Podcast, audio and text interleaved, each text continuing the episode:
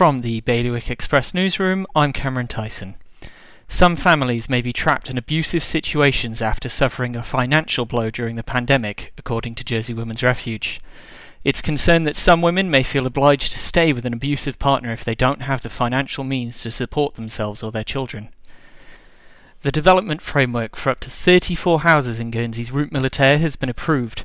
Public feedback regarding the impact on residents has informed the guidance given in the final decision. Jersey's State's Greffier has been asked to investigate senior civil servant Richard Corrigan after an offensive tweet. He was in a debate with an Australian businessman, John Davis, when he made reference to Davis's Antipodean background. Guernsey residents have been asked to look out for signs of a serious plant disease that has re-emerged on the island. Plants that have taken on a scorched appearance may have contracted fire blight, with young shoots considered to be highly susceptible.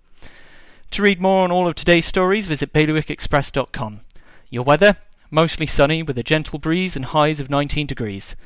Bailiwick Radio News, sponsored by HR Now. HR Now is Jersey's leading provider of outsourced HR services. It's their guiding principle to deliver HR solutions that are fully compliant, creative, and commercially focused. HR Now, your one stop shop for anything HR related. See hrnow.je.